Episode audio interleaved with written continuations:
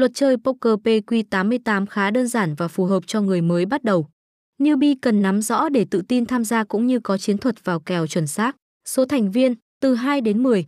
Bộ bài, bộ bài Tây năm mươi hai lá.